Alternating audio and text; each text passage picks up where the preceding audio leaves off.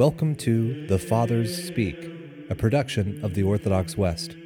Each day, Father John Fenton reads a selection fitted to the Western liturgical calendar from one of the Fathers of the Church.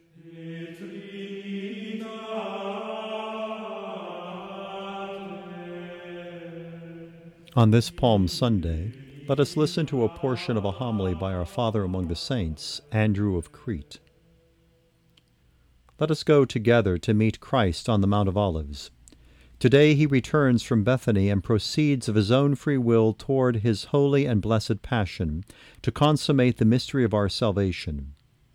He who came down from heaven to raise us from the depths of sin, to raise us with himself, we are told in Scripture, above every sovereignty, authority, and power, and every other name that can be named, now he comes of his own free will to make his journey to Jerusalem. He comes without pomp or ostentation. As the psalmist says, he will not dispute or raise his voice to make it heard in the streets. He will be meek and humble, and he will make his entry in simplicity.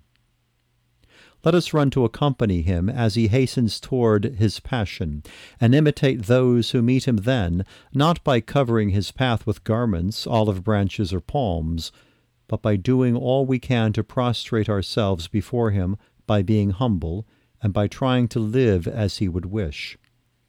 Then we shall be able to receive the word at his coming, and God, whom no limits can contain, will be within us. In his humility, Christ entered the dark regions of our fallen world, and he is glad that he became so humble for our sake, glad that he came and lived among us and shared in our nature in order to raise us up again to himself.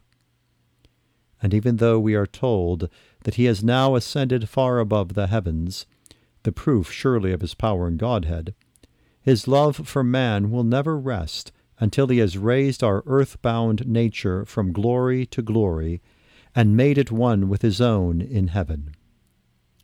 So let us spread before his feet not garments, or soulless olive branches, which delight the eye for a few hours and then wither, but ourselves, clothed in his grace, or rather clothed completely in him. We who have been baptized into Christ must ourselves be the garments that we spread before him. Now that the crimson stains of our sins have been washed away in the saving waters of baptism, and we have become white as pure wool, let us present the conqueror of death not with mere branches of palms, but with the real rewards of his victory. Let our souls take the place of the welcoming branches as we join today in the children's holy song Blessed is he who comes in the name of the Lord, blessed is the King of Israel.